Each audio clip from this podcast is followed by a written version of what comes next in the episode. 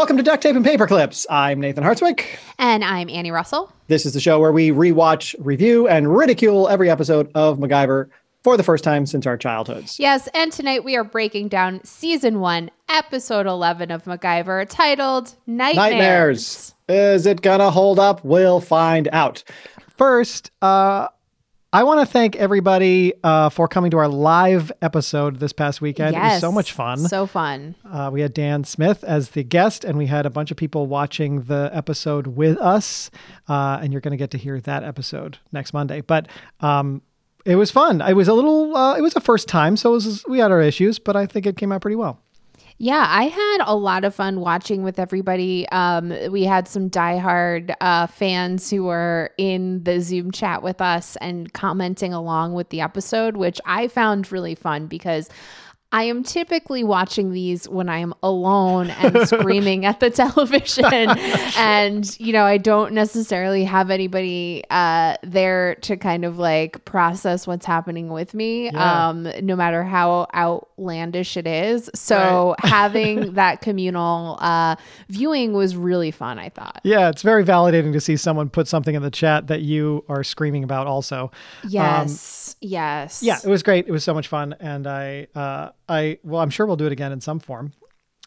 Yes, I I think we will. I think the Zoom thing we realized it's it's a little tricky with the lag to watch and stream a full episode of TV. Yeah. So, you know, we'll see what tweaks we can make to that. I have some thoughts about it. I'll run them by you when we're not recording a podcast. No, we need to workshop it right No, now. We need to involve the listener in this.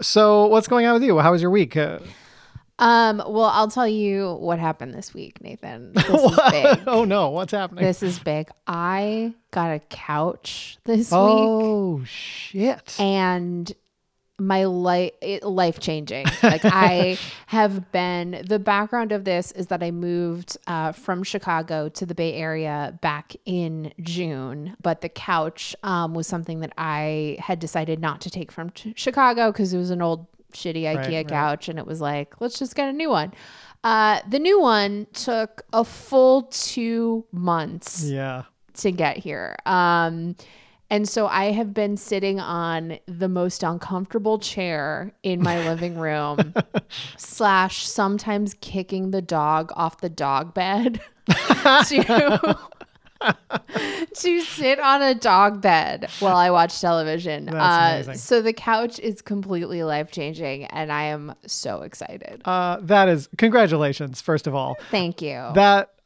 I I delight in that image of you sitting like cross-legged on a dog bed watching MacGyver the and floor. that's and I just want to make sure that listeners get the full visual. I asked my dog, kicked him off of his own bed in order to sit on the floor alone and watch MacGyver like late every Friday Oh, it's alone now. Your your Yeah. husband is like done with this experiment of watching these together. Done. So it's like the late Friday night is usually when I watch these, and I am just sitting on a dog bed cross-legged. just Oh, getting man. angry at the television. Uh, but the couch is just life changing. I now uh, am. You know, we'll see if it reflects my rankings um, of these episodes. Watch them shoot up by a couple of points now that you're comfortable. yes. Uh, so, how are you? What's what's going on in your great. world? I also have a couch forthcoming, but it uh, Oh. hasn't arrived yet, and we do have a couch that we're currently sitting on. So, That's oh you know. wow, that's a smart idea. Maybe Yeah. I should have.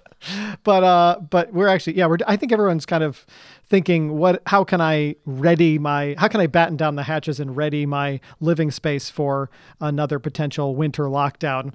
Uh, so yeah, you got to been doing some of that. upgrade and, and be as comfy as you can because, you know, we're going to be at home for a while. Totally. Yeah. So we bought this like cool little leather chair and created this whole nook with a palm tree and a faux Ooh, white fur blanket and stuff. And the dogs just love it. it was like within 10 seconds. I thought you were like, going to say the dogs just destroyed it no, immediately. they were like, this is a dog bed. Uh, it's mine now. So, Mm-hmm. um, but it's great. Um, yeah, we're doing similar stuff. I had a birthday this week. oh, happy birthday. Thanks. Uh, Belated. Yeah, it, it was. Yeah, I was thinking about how like at the beginning of this uh, the pandemic, anybody with a birthday in like March or April, people were like, "Well, sucks that your birthday had Yeah. to be like under these circumstances." And now it's like, "Oh, everyone's going to have one of those birthdays." Everyone has one COVID birthday. I had Yep. mine. Hopefully just one. Uh, it was super. It did not feel like a birthday. I felt. uh, how did you feel about it? Eh, yeah, similar. I mean, it was nice. We we made a point to like get takeout from a nice place we like, and you know, uh, I did have uh, a friend of mine. I was I was actually I was in the shower, and uh, Natalie Natalie knocked on the door and said, "I'm so I'm so sorry, but." Stephanie and her entire family just came over to wish you a happy birthday, which is like Stephanie and her husband and her two young children have like a, a balloon and they're like standing outside my house. So I had to quick, uh, quick throw some clothes on and uh, they, they had brought me a card and stuff. It was very nice. Wha- How exhilarating! Uh, I haven't experienced that in COVID, so it's I know, like you actually meeting you had right to away. quickly get ready and to see people in person. I like know, it's that's crazy. the dream. Yep. Well, anyway, all right. Well, it's nice to catch up. We have a guest today. We do have a guest. Uh, he's a super talented actor and musician and comedian and a, a good buddy of mine. Uh, please welcome Justin Rowe. Hi, Justin. Hi, Nathan. What are you up to lately? What's going on? How's your life? Um, I, I, it's okay. I'm, I'm uh, in New York. It's been yeah, it's uh, year five now. Um, Wow. It's been, a, been been the most memorable of all five years for sure. Yeah, right. uh, you're a little younger than me, but d- what's your history with the show MacGyver? Did you watch it as a kid or in reruns or anything? Yes. So I I was thinking about. It. I really don't think I. I remember one one clip from it, and it was like him. Um, he has a sword, or he has like a, st- and he puts it through two door handles to lock a door. And I remember thinking that was such a cool uh, thing, and I always remember that moment. But that is essentially the only moment. Yeah, well, that's great. I mean, that's uh, I love bringing people in who have very little, uh, um, you know, knowledge of it, but also, you know, you've got an acting career, and I'm really curious to get your take on what you thought of this episode from a, you know, an acting standpoint. Um, Oh, but uh, before yeah, we get sure, to that, sure. let's um, let's get a, a summary to refresh all our memories. Um, you want to give us a summary, Annie, and then we'll jump into the discussion. Oh, I sure do. Uh, so, what happened in this episode? Opening Gambit, we did not have one. Uh, my feelings about this are known. Uh, I like it when we have an opening Gambit. There is not one for this episode. Uh, but the main episode, MacGyver comes back to the States from East Germany uh, with a list of terrorist names. Like you do, he's immediately captured by East German intelligence, but not before he quickly hides the documents in a lamppost. To get MacGyver to give him the list, uh, Colonel Kurt Nielsen injects MacGyver with a drug saying he will die in six hours without the antidote. MacGyver escapes captivity and, with the help of a teenage runaway, manages to retrieve the antidote with just minutes to spare. And that was your hour of television. It's just incredible. Like hearing you say all of that, like in one paragraph, is bonkers. Well, so okay, on on one hand, it feels like a lot happened, and on Yeah. the other hand, it feels like nothing Very happened little, in this yeah. episode. Um, there was just there were so many stretches where I'm like, wait, what are we doing right now? yeah, totally. Um, uh, Justin, what was your sort of first impression of MacGyver since you haven't really seen it other than that sword Yeah. trick and uh, and this episode in particular? I mean, really, really cheesy. Um, yeah, just just really bad, like spectacularly bad, but but so fun. Like um, Yeah. you know, the uh, the uh, first I noticed the the nonstop music. The the music never uh, Yeah, lets up. yeah. It's almost as if they if they feel like they they stop the music, we'd find out um, how, Right. how bad things actually were. Um, the acting, I mean, you know, they're doing what they can with. Uh, Yeah. I mean, the, the scripts are obviously hilariously bad.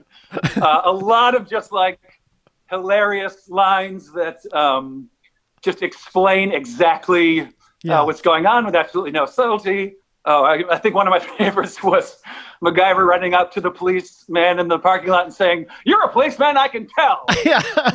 yeah, was it his full uniform Yeah. in- Yeah. that tipped you off? Like, what what was it? right. You're definitely not a bad guy in disguise. No, Right. Yeah. Uh, yeah. the- The stakes. I don't know. It just never. You know, sort of this. Obviously, the same uh, uh, device over and over again. It never felt uh, particularly tense or any real danger. You know, the the, the devices were cool. I, I had problems with them too, but uh, Yeah.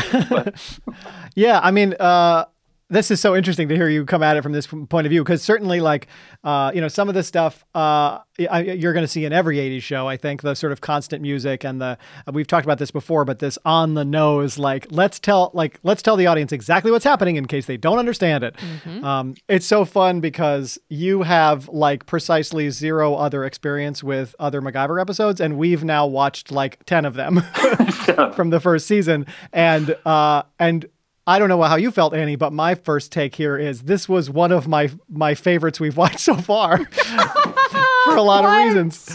Uh, which is probably going to be a hot take for you, but I there was a lot I really liked about this one. Uh, to be quite honest, uh, as it compares with a bunch of the other ones we've watched. But what was what did yeah, you think? Okay. Um, Are we not I, friends anymore? no, we're friends. There, are there were things I liked about it. Actually, um, this, in a way, ha- kind of had Thief of Budapest vibes, um, because. Uh, we need to talk about MacGyver's relationship with Lisa, the runaway. Like, I yeah. am so confused uh, as to what is going on there.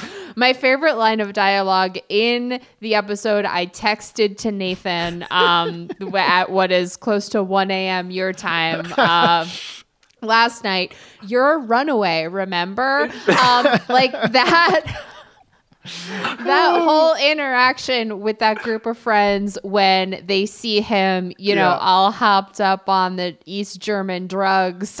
Right. just, like it was it was crazy. It was so funny and just kooky. Um yeah. I also just loved that he just met up with a teenage girl down by the docks and we're all fine with that. Like we're all like just helps her catch a fish real quick.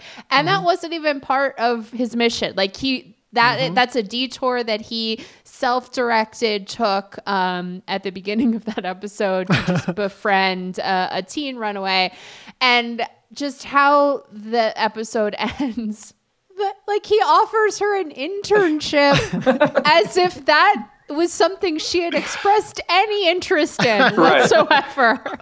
She was thrilled she yeah. she was so excited and i was like that does not track like this character is not someone who's like the only thing i want is an internship with the government uh, right, it right. was it was very hard for me to take that seriously but you know they they certainly got close along the way and I also love it um, in any pop culture when how we portray someone as Eastern European is to give them a British accent. That is yeah. my favorite thing right. in the entire world. He had a couple of W's that became V's, but everything else I was like, what is this accent he's I doing? I know. I just, I loved it. I loved yeah. that character. I loved. Yeah. Um, actually when they administer the uh, drugs to him i liked that whole scene. Me too i thought it yeah. was very fun. Um, totally um, totally. Yeah well it's funny because like uh, justin you alluded to not thinking uh, the stakes were high enough and uh, i can tell you of the 10 episodes we've watched so far these were some of the most uh, high stakes that we have. Um, uh, it, like this was the first one of the first uh, instances where I actually cared what was about to happen, and the the tension felt like it was like mounting. Um, and even just we've talked before about how blasé MacGyver is about literally every threat that comes his way. Mm-hmm. So seeing him seated in a chair, unable to move, trying to crack wise, and and you see his fear starting to mount. That's the most fear he we've ever seen him show. Um, yeah, so and I, I liked that we saw him kind of out of his element, and he needs, you know, this young female character really to like take the reins and right, and right. direct what's happening, which is a total role reversal for yeah. him.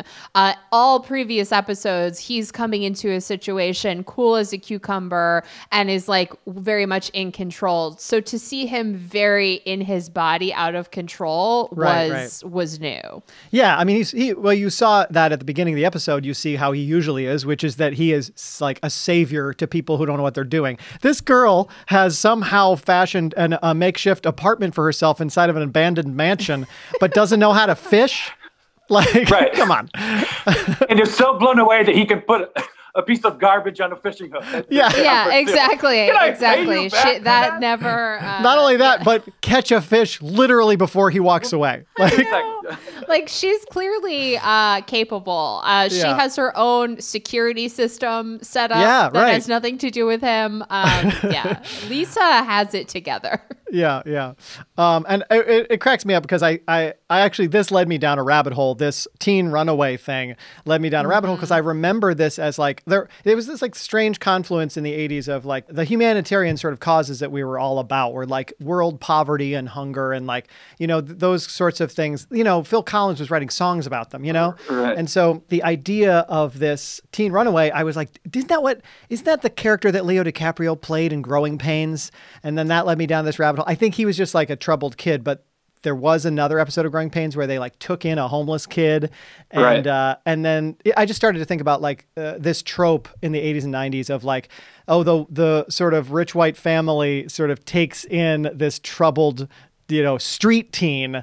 Uh, and, and yeah, uh, I think who has it a was heart of gold. runaways and kidnapping were Yeah. two sides of the same coin Right, in the right. 80s. These are things we were very concerned about. Yeah, but they went to great lengths to ex- to explain that she's you know she's a streetwise kid who, who ran away for a reason, but she's also uh, studying to get a diploma. Right. Yeah. It, like, like she's a good kid, you know. it didn't really seem all that traumatized. It was just like, No, yeah, no. well, this is what happened. My dad used my face as a punching bag. Like, she was very like uh she had very clear boundaries like she and she was very good at kind of like you know uh rationalizing different problems as they came up like she was Right. like well i should go to that policeman but that's the last thing i need like it Yeah, yeah, so Uh. funny that she was so logical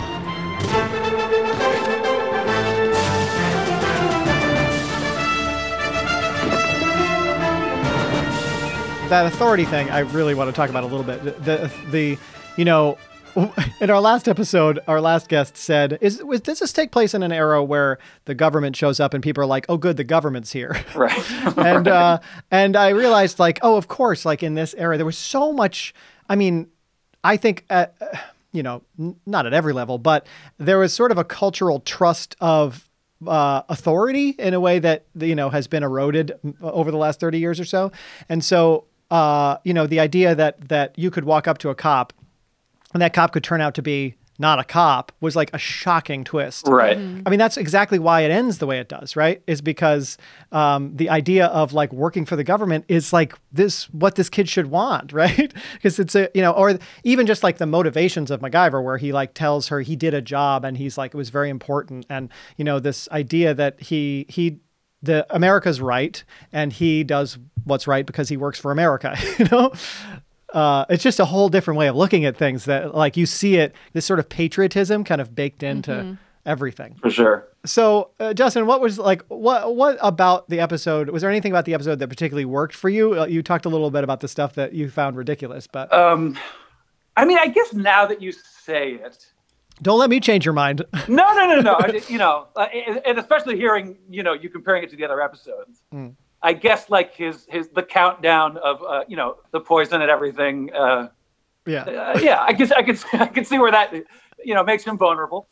yeah I mean, uh, I mean, it was just so over the top. I, I um Well, let me ask you this Uh, question. So I have, uh, I have another question I want to ask, which is, um, I enjoyed the fact that they gave him something to perform that wasn't just sort of blasé confidence.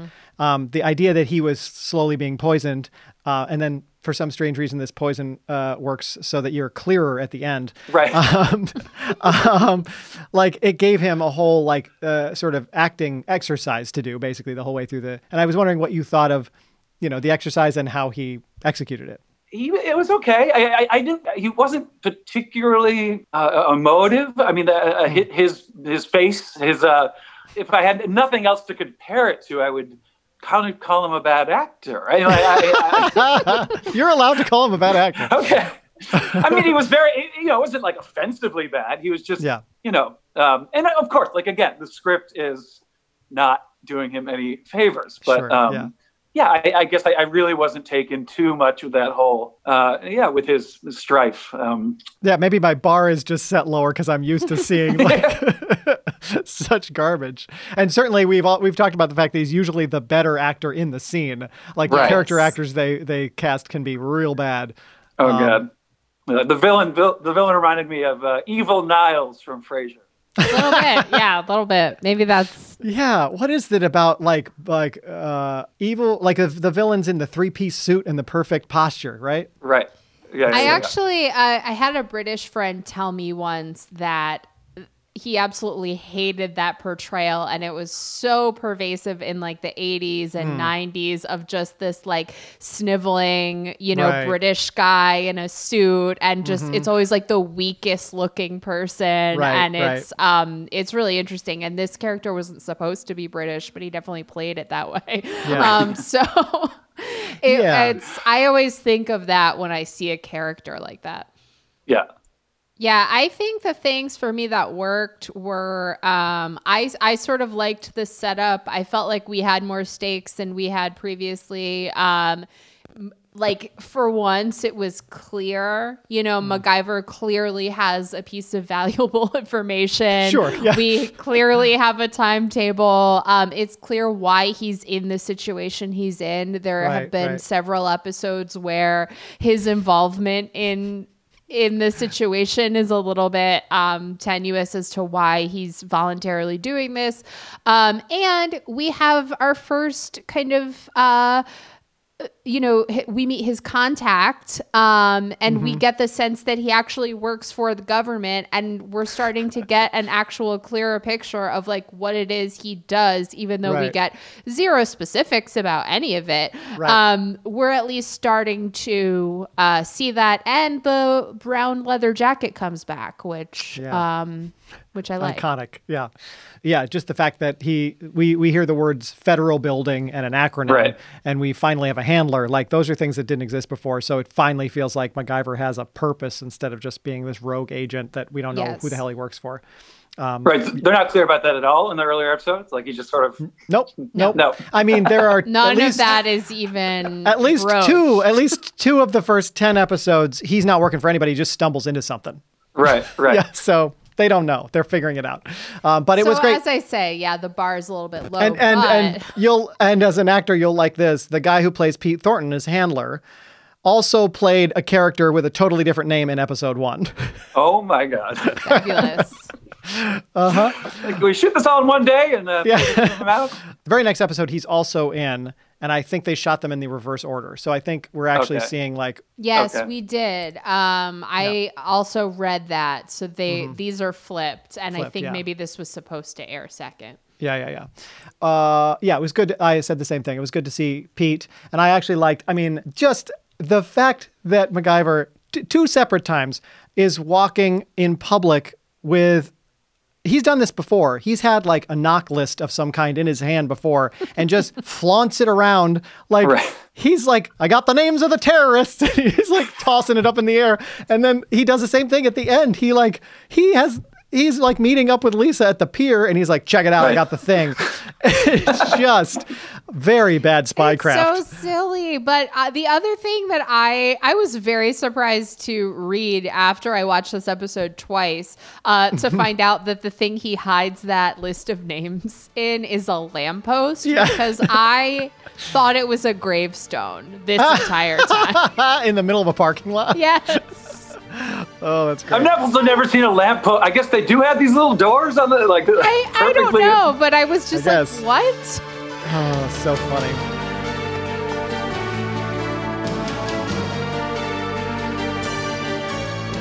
Yeah, we talked about the villain. He's got a henchman who is, I love just sandwich eating henchman guy. I Totally. thought it was hilarious. I was like, he, this guy holds a gun like if you gave like a panda bear a gun. Like he's just like so wide and he's just got these thick meaty hands and no one showed him how to hold a gun so he just like kind of has it as an extension of his body the whole time. It just cracked me up. Um, and crazy, crazily easy to defeat, as all hen- henchmen like that. of course. Um, Yeah. i loved the thing i loved about the poison was the extreme specificity of the way it works um, just minute to minute, it does different things, and he knows uh, the villain knows exactly what those things are and narrates what those things are the entire way through the episode. And it's a designer drug that's been crafted for MacGyver, which seems very expensive uh, in terms of production. And they, this exact thing was used on the Americans, like however many years later. Like this same idea. Oh, the show The like- Americans. Yeah, yeah, yeah. the show The Americans. Like the same exact idea of like a delayed reaction, poison, and you got to get the antidote. So. Uh, you know, this is not an original idea on their part. I don't think. I think this is just sort of a, a I mean, thing. It's a thing in the yeah, like that's Yeah. been used for every kind of uh, yeah spy show or whatever. But yeah, all the way up to the present. Yeah. Why does it, why does the bad guy think he wins at the end? If if if all he gets is a dead MacGyver, when he could have, which, which he could have taken care of the Right. first time and not given him a sweet watch. Right. Yeah, I think he I think he is betting on the fact that MacGyver will wisen up, not knowing what we already know about MacGyver, which is that he has a death wish and he does not care. um he like this guy is not afraid. Yeah. He doesn't like pain, but he doesn't mind dying. yeah. Yeah, uh, but I did like I liked the that the threat is like actual stakes. Um, I liked the little pithy comments. Um, I, I wrote that the antidote is definitely Sudafed. Oh Um, god, yeah. It's just Advil little- PM. Uh, I also love I something about the Pete Thornton when we see him in his office. I'm like, okay, so this is meant to. I love the days when a CIA guy's office can look like the trailer in a contractor's site. You know what I mean? It's just like Luan paneling and a desk and like nothing else. The set dressing on it is very minimal. It's like this is supposed to be Langley because it really doesn't feel like it. Um, and then and then the you know the kinds of terminology they're using back then is so like because uh, uh, we as an audience are dum dums and and we haven't yet been like privy to all of these like sophisticated spy shows with you know research assistants and stuff they can say things like this is a code 101 and we're like supposed to be ooh that must be okay i guess that's bad Right. Yeah, all we know about uh, who MacGyver works for is that it's DXS. Um, whatever that no, is. no Yeah. Mm-hmm. explanation of what it is they do. Um, and, and in terms of stuff that doesn't work, I mean, I agree that uh, the motivations of our villains, uh, again, are, are kind of unclear. And it's like, is this your only shot of getting this information? Right, uh, right. If so, it doesn't seem like you're trying that hard to get Right. it. yeah I just think that they really loved how how how high tech their device the, the the the serum was. sure yeah yeah yeah Like he actually says the line, "I bet you're wondering how the serum is going to affect you." Like, let me. he was all set to like, oh, there's an explanation. It's like uh. he's like, no, I thought you were just gonna waterboard me like it was a regular interrogation. Well, I can't wait to hear what you guys think about the gags in this episode because uh, there are a bunch of them, and I, I did. Yes. So I liked the fact that even in spite of the fact that MacGyver was sort of incapacitated most of the episode, they still found plenty of time to do plenty of gags. Um, I, you know, the first main one is this mattress spring thing. Um, which obviously the mattress thing is ridiculous. Um, uh, what did you think about the like lock him in an empty room and he escapes gag? Uh, I mean, it was it was pretty funny. I, I like I liked how um, a couple times he does this. He um, uh, makes these elaborate mini explosions. It gets their attention and it, it explodes like that. And then the other one where he uh, sets up the the TV, radio yeah. when the door opens. Yeah. Like he loves these explosions that buy him like a second and a half. I know. to just like prove that he can make a, a hundred percent. Yeah, this Yeah. all every explosion is only. Uh, to either cause a diversion so he can run the other way or do Yeah. something like else and they never buy him very much time um, and i think the thing that's important to know as always is like macgyver is not really out to hurt or kill anyone so That's a good point. all of his you know tricks are are not designed to actually harm his enemies right. um they're they're supposed to be these sort of diversions that was something I'm like, I think I'm. I, th- I think I'm okay with uh, something complex to create a diversion so that he can escape. I think those kinds of tricks work well for me. The kinds of tricks that, that don't work for me are like that that TV exploding gag because I'm like, okay, this gag, if it's not going to uh, render your opponent unconscious, if all they're going to do is go, "What the hell was that?" Right. then just run. The time it took you to build that thing, you could Right. be two blocks away by now. Like, just run. Uh, so it's really, and I understand that's the whole point of the show is that we have to like keep making contraptions, and so they put him in these situations where you feel like you need them, but you rarely need them. oh yeah. Um, I, di- did yeah. like when he um, used the fire hose as sort of that, That was cute. diversion Yeah, I like where that. it looked like they escaped. Um, that was that was one where I was like, all right, that's that's sort of clever, Right. and I don't I don't hate that. And I, like, I don't mind a complicated plan if I can see it coming together and it really seems necessary. It's just uh, that uh, oftentimes there are these Rube Goldberg machines that aren't necessary, and then we see something simple like a fire hose misdirection trick, and we're like, "Oh, that that was clever. That I, that was a, that was plenty for me." And then of course they have to do the '80s thing where they say the thing that they just did. Uh, It's like the magician said, "A little misdirection never hurt anything." It's like what? What? This poor guy The magician. The magician. Yeah. The The- magician. yes. That was also know I'm talking MacGyver's grandfather somehow from a previous voiceover. Like we hear about so many of MacGyver's relatives in these voiceovers. Yeah. Oh, and I, I, have an idea for a drinking game. My drinking game is this. Uh, every time he starts something with one time when I was a kid or when I was a boy, you have to drink. Um, this happens in every narration he does. Uh, he has some pithy cornfield story that, yeah. Uh, and this and this was no different. The slingshot line about the I could never miss Oh my God. neighbor's window. So dumb. So dumb. Okay, you're right. You've convinced me it's a terrible episode. Uh, All right, hold it steady for me, will you?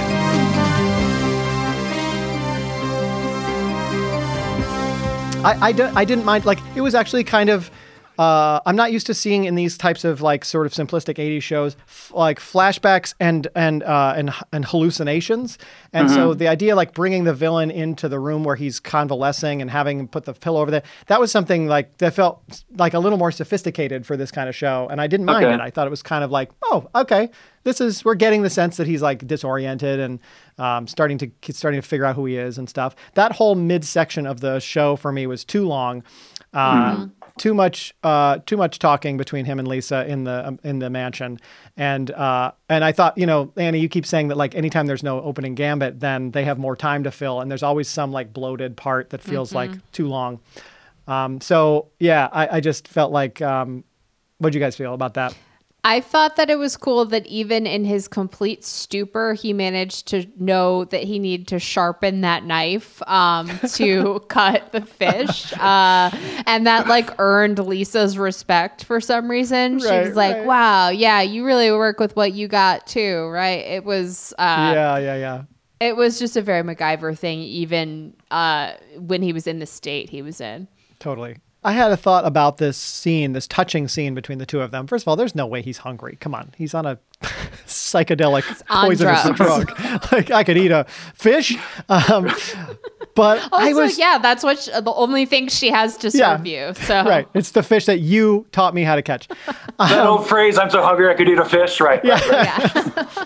So I I uh I got so mad at this scene because I was like, "Oh my god, you have the makings of a great scene here." Okay? So you have this conversation between the two of them. The information that you need to get out in the scene is like she's got abusive parents and she got caught in the middle, right? And every time she gets turned into the social workers or the cops, they keep dumping her in juvie or bringing her back to her parents, right? So she decided to split. That's the story. And there's no reason why that can't be like a really affecting story. And then they add these little flourishes to really hammer home the emotional points that are so fucking stupid. Uh, I wrote a few of them down. Like they add little stuff like, it smelled like what this fish is going to smell like in a week. Or my dad got his act together all right on my face. And I'm like, what are you doing? You had a perfectly touching scene with Right. like the motivations were all laid out, and you're adding this shit that's like, it feels like, I don't know, somebody's really trying to get clever or artsy or something. I don't know what it, I don't know what their motivation is behind adding those types of flourishes, but I hate it. Yeah. No, no, no. That's my no, rant. That's my rant about that. I felt that they were way too close and way too familiar with each other uh, to be appropriate for their relationship. Um, and the length of time they've known each other and their respective ages. So uh, that that was my. I could not stop watching through that lens. I'm just like, why are you cradling his face in a weird way? like I, I just couldn't get past that. Yeah. The kiss on her head at the end was a little strange. well. We keep seeing this type of thing with him and I, I feel like we're meant to think of him as like kind of a caring uncle Right. Mm-hmm. and the problem is we're always just meeting these characters and he is too Yes. if we learned that he knew lisa from the time she was six years old and he kissed her on the head we'd be like okay he's uncle Mark macgyver right it's that he met her five minutes ago on the dock right, Right. Exactly. Exactly.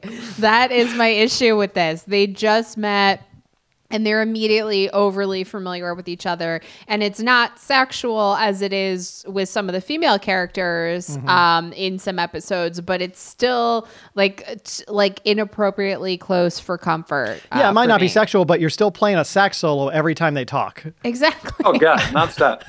Yeah, I, it's funny. Uh, ba- way back at the beginning of this episode, Annie, you mentioned Thief of Budapest, which is I think episode three, and uh, I, this felt like that a similar thing where they keep trying to treat a relationship with a child like it's a love story. Mm-hmm. Um, like you know this see, scene where he's standing on the, the curb and he's about to go back into the warehouse and he's like, ah, "I'm going to find a cure for all my troubles. Get out of here, will you?" And there's saxophone playing and piano, and it's it's a real soap operatic kind of thing. And I think I'd be curious to know if, like, if I was an adult watching this in the 80s, what my emotional response to that scene would have been. Would it have been, mm. oh, that's nice, you know? Or is it just that we have the benefit of, like, another 30 years of feminism to look back on this and be like, this is gross, right?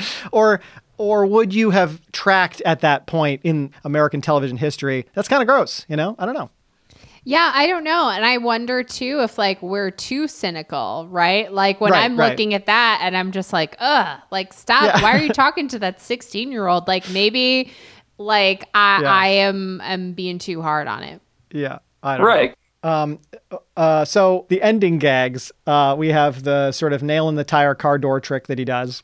And then I, I don't know what you guys thought about this, but I, I'm going to geek out a little bit here because the hot, the water bottle plywood gag at the end, I actually think that's maybe one of the best MacGyverisms we've seen so far.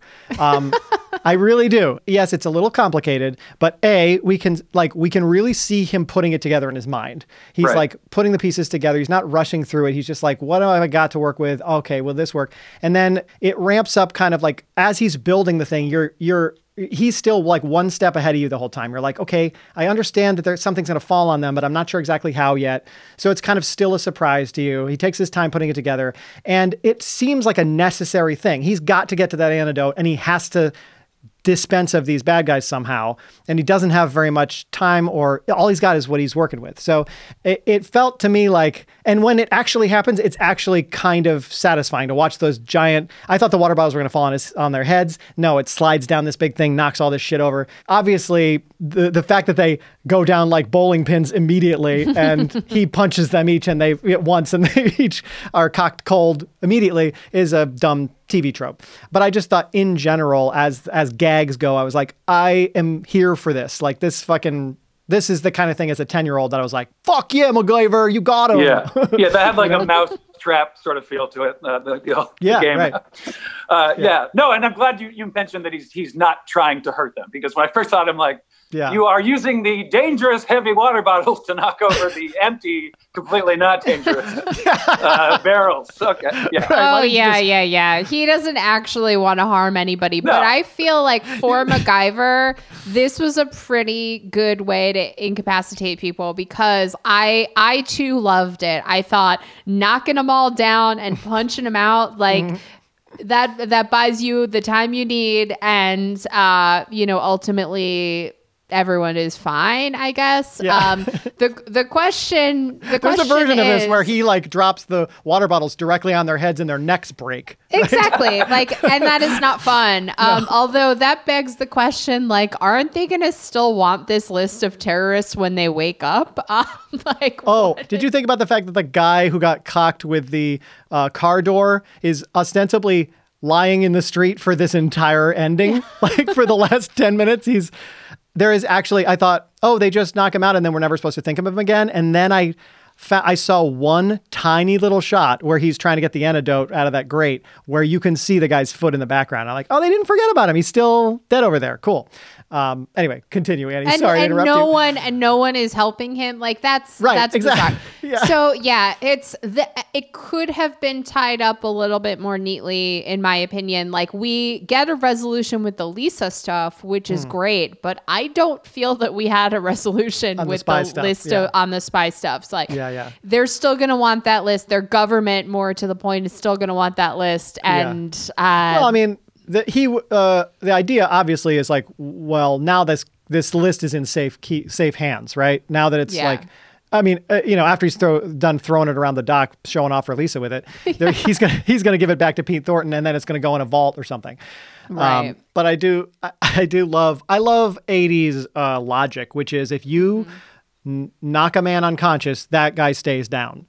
yeah they never, come back to like, and they're always okay a couple Yeah. minutes later like Right, you're right, right. never like um oh shit you've been unconscious for however many minutes like Yeah. in the real world that's not a good sign like Yeah, if you if you go bleeding. unconscious and you don't wake up right away that's usually like a bad thing uh Oh. but here it always seems to last about 10 15 minutes Yeah, and then you're you're back So what did uh what did you think about magnetizing the pole and getting the antidote that way? I guess I didn't know that was a thing. Uh, so I, I learned. That was probably one of my more uh, my favorite uh, uh, tricks he did. I liked it. I feel like that is a, a good old fashioned, you know, science class trick um, that that any of us would think was really cool, and and I thought it was sort of fun. Is, Yo- is that something that you knew you could you could do? Make a magnet easily like that? I think uh yeah, if like if uh if you rub two pieces of metal together, I think I've learned in life that it does become like temporarily magnetized. Right. Um, I don't know that you could smash something against a fire hydrant and get that effect for five Right. minutes, but Uh, I, I you probably can't. I mean, I haven't um, tested this, but uh, I I thought it was kind of cool because it just reminds you of um, some of the things you try in silence class in like a really small setting um, that then you you kind of see uh, in this bigger scale. So I think that for you know a kid watching, like this would be a cool trick uh, that I might try. yeah, because you Oh. might have like been able to magnetize two paper clips sitting at your desk, and then you see a life and death situation where MacGyver uses it. Yeah. and it's and, and the and then idea you're of like, like, yeah, I could work for DXS, right You know, right someday. whatever the hell that is yeah we've already talked about the ending but the ending is uh you know it's so you can walk into this girl's life offer her a scholarship and walk out without having to talk to her parents right who are beating her up or the state or anybody. You're just like take care of this kid. And then you're like that's your that's your bonus from from your organization for doing a good job is that you like got this kid an internship. It just feels very like this is the least you know realistic thing in the whole fucking episode and, it, and if it is realistic, that's a problem. Like you Yeah, should right. not be able to hand out scholarships, Right. you know, Right. to To street whoever teens. you meet down at the docks. Like I'm sure she needs it, but it's Yeah. it's also like, all right, if this is the process, uh, there's a lot of people who applied for this who are going to be kind of disappointed because they don't get the scholarship because Oh God. you met Lisa and you know she helped you when you were on hallucinogens. Um, and you know, listen, all too true uh, in terms of how uh, opportunities actually get handed out uh, in the '80s. I'm sure, right right It's like, yeah oh, white guy I- helped you out yeah, or just like, oh, I know this person. Here you go. Right. Right. Um, and and yeah, I don't know. Now, okay, so I mean, our last question before we move on to our next segment is usually how did this episode hold up? And uh, and I feel like obviously it doesn't hold up when you compare it to other uh, television shows today, uh, but in terms of uh, you know the other episodes we've watched and just uh, TV in the 80s in general, like this k- kept my attention, and a lot of the stuff uh, th- there wasn't a lot of fat on the on the script to this with the exception of that little middle midsection I already bitched about. Um, I felt like, yeah, like you said, Annie, the like goals were clear and they worked. You know, they they each time they had like a tense situation, they kind of like made you feel it, and um, even some of the like some of the things we've seen problems with in the past, like like the sound design and the sound mixing, were better in this episode. This held up decent for me. Like I enjoyed the 42 minutes or whatever. I didn't dread having to watch it a second time. Annie, how do you feel like this held, held up? I think it's been better than some of the episodes we've seen. Um, Yeah. I'm going to put it that way. I think that, like, in terms of a lot of the problems that we've discussed uh, in previous episodes with the writing and with, in particular, some of the terrible um, actors that they've hired as, as some of these um, guest stars, you know, Lisa is pretty damn good. Yeah, um, she's not you know, bad. com- compared to uh, some some of what we've seen. Well, so it's the I would- first child actor that we've seen uh, doing her own dialogue. doing the own dialogue. Yeah, Yeah. that's not a dub of dubbed. something else. Um, Yeah. So yeah, by that standard. Um, but I still had some overall structure issues, and that same issue just from a TV viewer perspective of like a lot of that time dragging, where I'm like. What is Yeah. the point of this scene? Can we move things along? You know, we're running around and doing a a you know catapult with a mattress um that's like not uh really for a purpose so Yeah. so that i think didn't hold up so well Yeah. Well, cool. All right. Well, we have to take a break. Uh, when we come back, we're going to talk more with our guest, and we're going to find out where this episode falls on our DTNP rating system. Stick around. We'll be right back. Hey, it's Justin from Venetian Ginger Ale here. Hey, if you love to laugh, then you're gonna get a kick out of reading the ingredients on corporate soda cans. If you want something better for yourself, we use all real ingredients. It's water, cane sugar, unfiltered Peruvian ginger juice, lime juice, and we brew it with cinnamon sticks right here in Vermont. Simple ingredients, people. It's easy. Visit VenetianGingerAle.com to learn more about our local history and where you can get spicy ginger ale. That's VenetianGingerAle.com. Okay, we're back with our guest, Justin. And Annie, we're going to move on to our next segment, right? yes we are on a mission to figure out what is the best episode of macgyver uh so we are going to rate this episode Yes, it's time for It's Classified.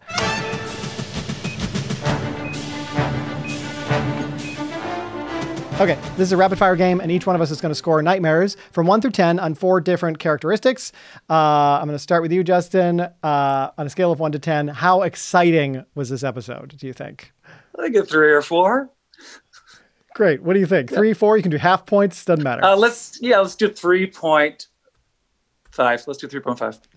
Great. What about you, Annie?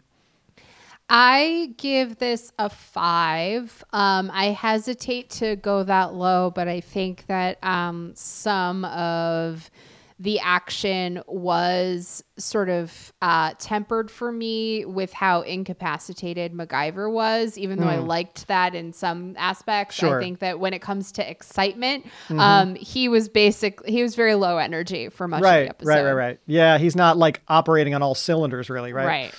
Gotcha. All right. Uh, I'm gonna go a little higher. I'm gonna go. I really did.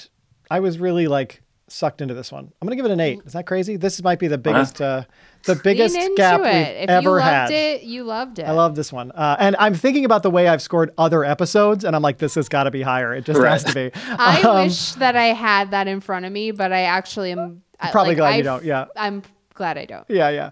Uh, all right, next category. Uh, Justin, acting and writing. We put those two things together. So, uh, how would you rate that on a scale of one to ten?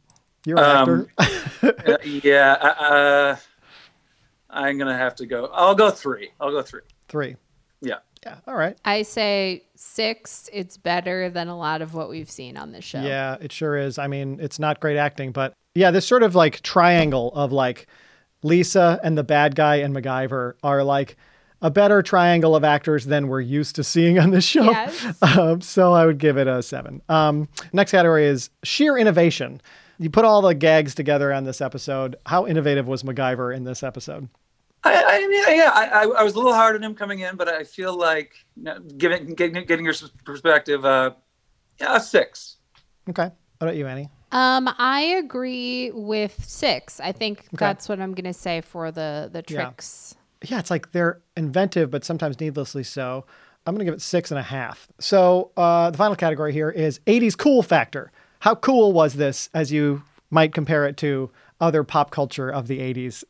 Uh, uh, five. A five. I am going higher. I think that I'm going to give it an eight. Um, and the reason for that is we see the uh, brown leather jacket, which is what, you know, for me, when I think of MacGyver, like that's the outfit that he has on when I picture him. And I think I actually, my uncle had the same jacket. So that's very much a nostalgia 80s trip for me. And also, as we mentioned, this episode hit on so many of those like 80s cu- pop culture um, topics. So we had runaways, we had drugs are bad, we had uh, East Germans, which Commies, essentially yeah. Russians, you know, and so um, so yeah, it really hit on all of those points for me. So Gotcha. eight. That makes sense. Uh, yeah, you've convinced me. I'll go with an eight as well.